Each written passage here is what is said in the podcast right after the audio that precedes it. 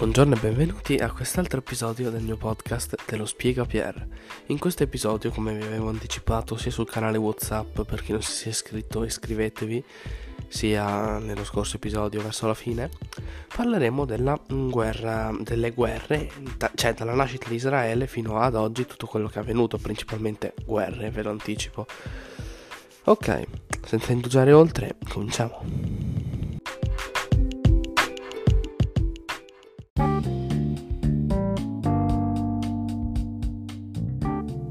Ma prima della nascita dei due stati, sotto chi era effettivamente il territorio palestinese? Allora, a partire dal 1918, con la fine della prima guerra mondiale, il territorio era stato assegnato agli inglesi, che, amminist- che avevano il mandato appunto per amministrarlo fino al 1948, ma adesso lo vediamo. Durante la seconda guerra mondiale, negli anni precedenti, da tutta l'Europa, soprattutto dai paesi chiaramente nazifascisti, molti, molti ebrei emigrano verso questo territorio, che vedono come la loro patria, scappando anche dalle persecuzioni, peraltro. Oppure anche spinti dal movimento sionista, fondato da Theodor Herzl, spero di averlo detto bene, che voleva ricostituire lo Stato ebraico in Palestina, come nell'antichità era esistito il Regno di Israele. La crescente quindi presenza di ebrei creò forti tensioni con gli arabi, che erano la maggioranza della popolazione. Perché infatti gli immigrati ebrei, come vi ho detto, eh, volevano eh, proprio eh, creare un nuovo Stato in Palestina, farsi una nuova vita, una cosa impensabile per gli arabi che erano lì da 2000 anni. Quindi, eh, siccome mancavano pochi anni allo scadere del mandato, l'ONU cerca di risolvere la situazione alla meglio e decide una divisione dei territori, questo nel 1947. La, la città di Gerusalemme sarebbe stato territorio franco internazionale dell'ONU. Il territorio di Gaza, molto allargato rispetto a quello che conosciamo oggi, sarebbe stato palestinese insieme ai territori intorno a Gerusalemme, quindi Hebron, Nablus e ai territori a nord di Haifa. Peccato che appena scade il mandato internazionale de- della, della, Gran Bretagna, nel, il 14 maggio del 48, tutti gli stati confidanti con il regno di Israele appena nato, Libano, Siria, Egitto, Giordania, lo attaccano. Inaspettatamente l'esercito israeliano riesce a rispedire indietro questi attacchi e addirittura ad occupare quasi tutti i territori mm, assegnati alla Palestina, tranne eh, i territori appunto intorno a Gerusalemme, quindi Hebron, Nablus, che comunque vanno alla Giordania, quindi sai che, che mm, switch per i palestinesi, e la striscia di Gaza che va all'Egitto.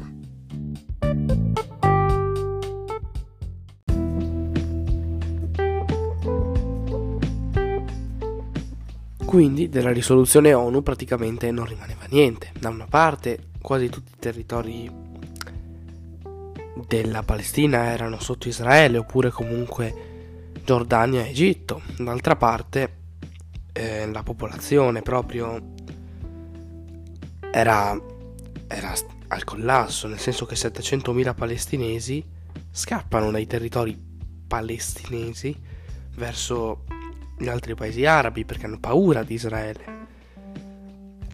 D'altra parte è vero anche che tutti gli ebrei residenti in paesi arabi, che erano pochi però c'erano, vengono o cacciati o decidono loro di fuggire perché anche loro hanno paura, quindi un clima di incredibile tensione che magari non sarebbe successo se si fosse rispettata la divisione ONU.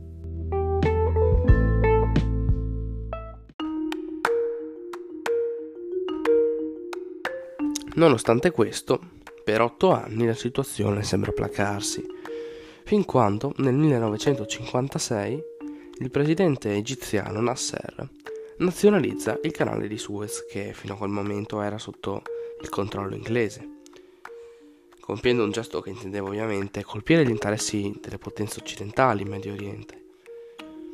I guadagni del canale infatti fino a quel momento erano stati incassati dalla compagnia anglo-francese che lo gestiva appunto E mm, vabbè, serve che vi spieghi cos'è il canale di Suez. È un canale che, attraver- che dal Mediterraneo porta quindi verso il Mar Rosso e quindi nell'Oceano Indiano. Nasser eh, quindi era libero di proibire il passaggio delle navi di Israele, che agli occhi degli arabi era sempre più uno stato alleato delle potenze occidentali. In relazione al divieto, Israele, con l'appoggio della Francia e della Gran Bretagna, attacca militarmente l'Egitto. E questo punto però entra in gioco l'Unione Sovietica, che dichiara che se fosse stato necessario avrebbe difeso l'Egitto con le armi nucleari, mentre gli Stati Uniti condannano l'aggressione, quindi la Francia e la Gran Bretagna si tirano indietro e subito dopo anche Israele. Ottengono in cambio però la riapertura alle navi, israele, alle navi israeliane del canale, quindi in fondo un nulla di fatto, di solo morti. I paesi arabi però sono bramosi della rivincita, diciamo. Così, otto anni dopo, nel 1964, da notarsi che ci sia uno scarto esattamente di otto anni.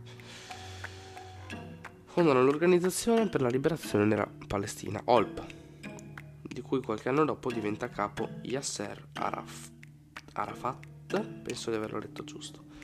Molti giovani palestinesi cresciuti nei campi profughi divennero Fedain, che significa combattenti in arabo, guerriglieri pronti a, a combattere per la liberazione del proprio paese. Per raggiungere il proprio scopo eh, scelsero la via del terrorismo, compiendo dirottamenti aerei, attentati eh, aer- ad aeroporti contro civili, militari, sia israeliani sia occidentali, eh, provocarono centinaia di morti anche per la popolazione.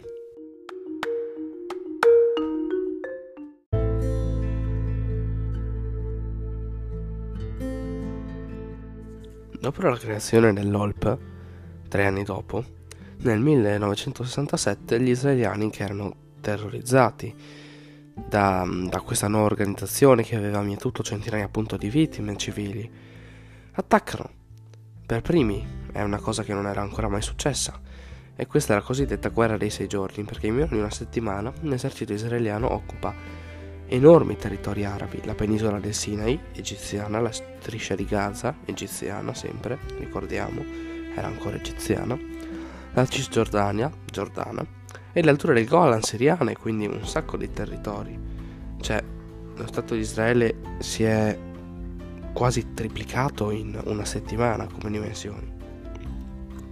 Una nuova guerra tra Egitto e la Siria contro lo Stato di Israele comincia nel 1973 che è ricordata come guerra del Kippur, perché i due paesi arabi invasero Israele nel giorno della festa ebraica dello Yom Kippur, che si concluse soltanto grazie all'intervento dell'ONU. E nel 1979 però i due paesi firmano finalmente la pace, grazie alla mediazione americana, che quindi è una pace fittizia secondo me. E L'Egitto, come primo paese arabo a farlo, riconosceva l'esistenza dello Stato di Israele.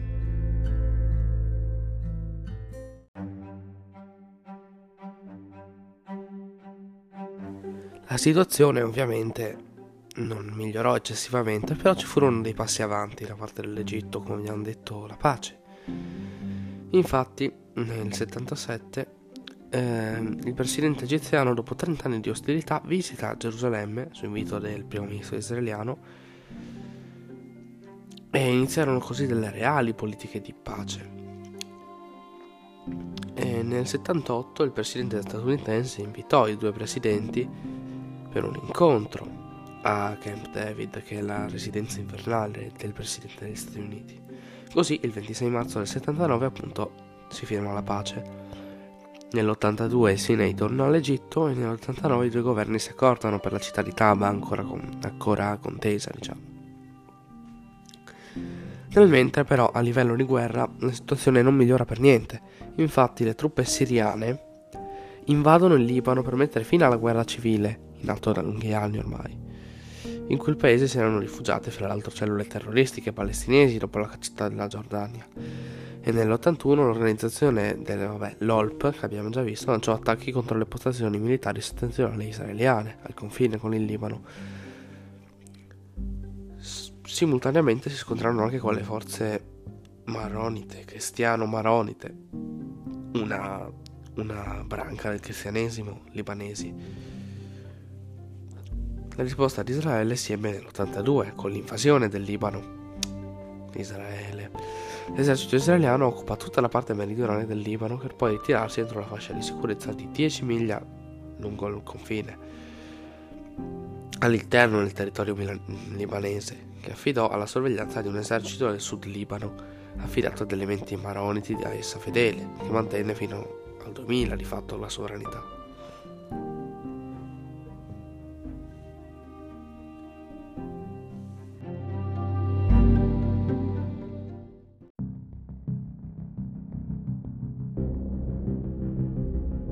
Situazione rimase pressoché invariata nei, negli anni successivi.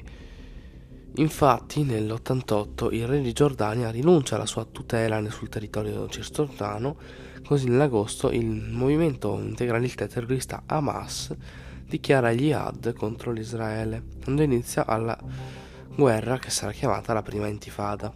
Gli attentati contro Israele all'estero non si placano, infatti nel frattempo crolla il regime comunista in URSS e termina la guerra tra Iraq e Iran.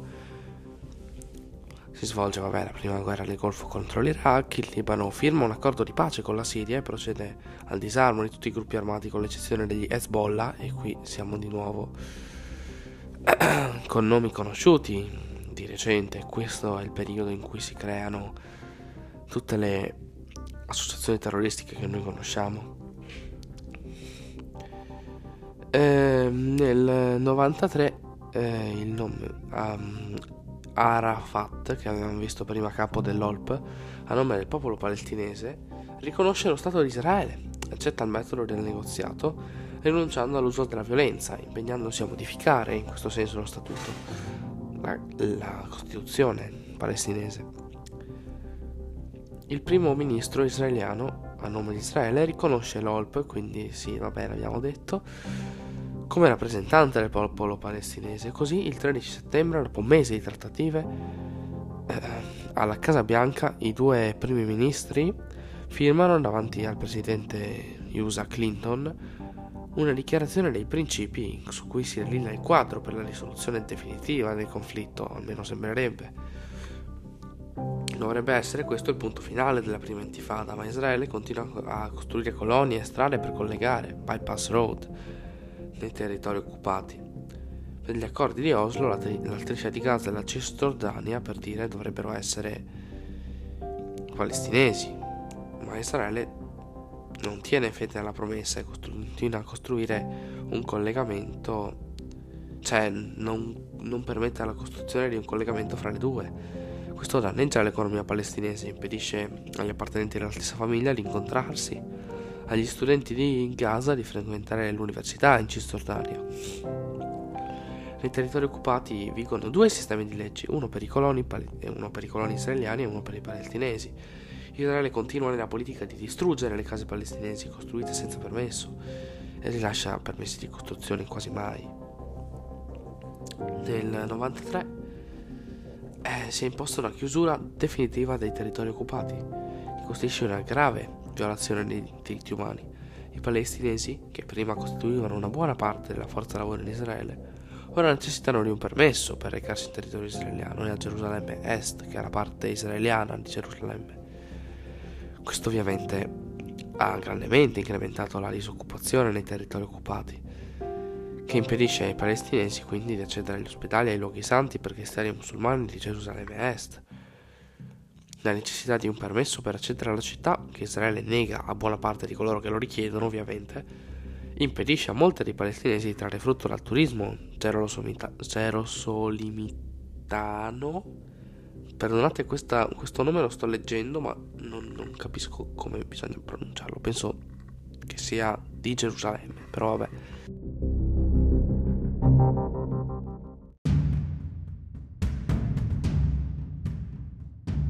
In questa situazione, in cui ovviamente i palestinesi non possono che odiare profondamente gli israeliani, nella striscia di Gaza, che come abbiamo visto è separata volontariamente dagli israeliani, dalla parte principale dello Stato palestinese, è...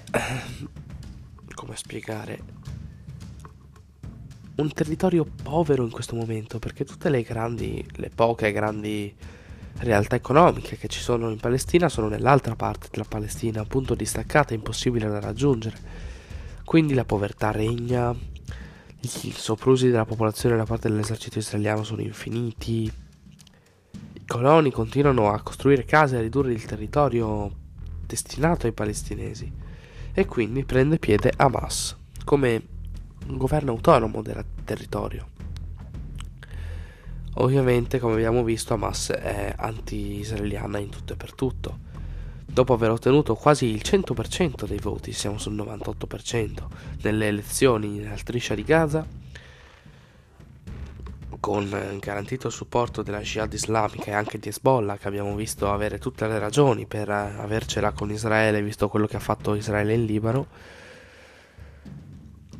decide, e, questo, e qui siamo nell'attualità, di attaccare Israele di nuovo, qui nel 2023, nel tentativo anche più di conquistarla, perché abbiamo visto avere un esercito molto forte finanziato dagli Stati Uniti, di dare risonanza mediatica a questa cosa, infatti, ma questa è una cosa nota, non sono io a dirlo, c'è una pubblicazione continua da parte di Hamas dei test, cioè di video, di foto, di quello che loro fanno per fomentare da una parte le rivolte palestinesi, dall'altra mettere in luce la situazione della popolazione. Non sto giustificando assolutamente i brutali metodi utilizzati da Hamas, che sono assolutamente sbagliati per raggiungere quello che si vuole. Anche se devo ammettere che la via diplomatica non darebbe molti risultati considerando l'appoggio degli Stati Uniti nei confronti di Israele.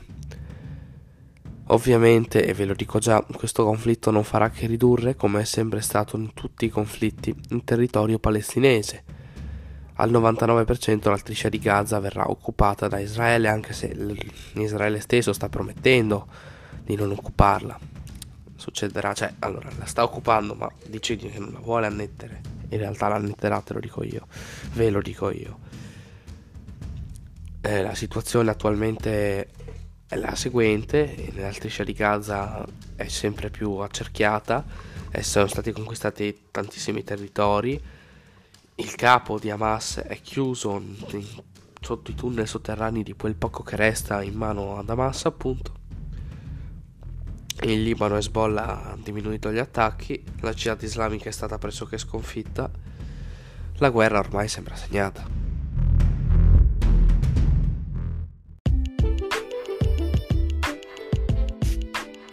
Siamo giunti alla fine anche di questo episodio. Ehm, vorrei dedicare 10 secondi, di si- un minuto, un minuto di silenzio a tutte le vittime, sia israeliane che palestinesi, di questa guerra.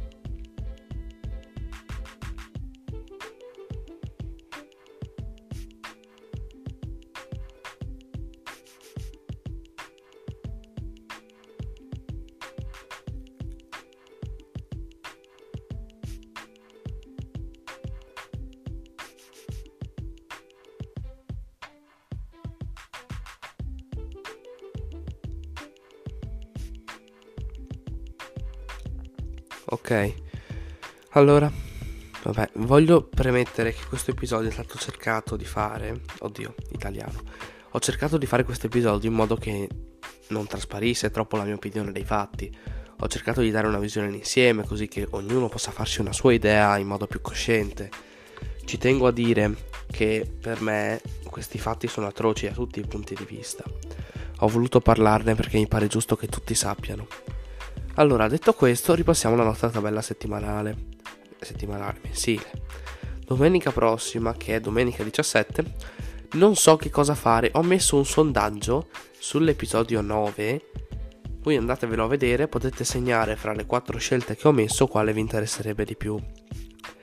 Domenica 14 probabilmente faremo la, il disastro degli esuli istriani, fiumani e dalmati e il discorso delle foibe. Domenica 21, boh, non lo so, devo pensare.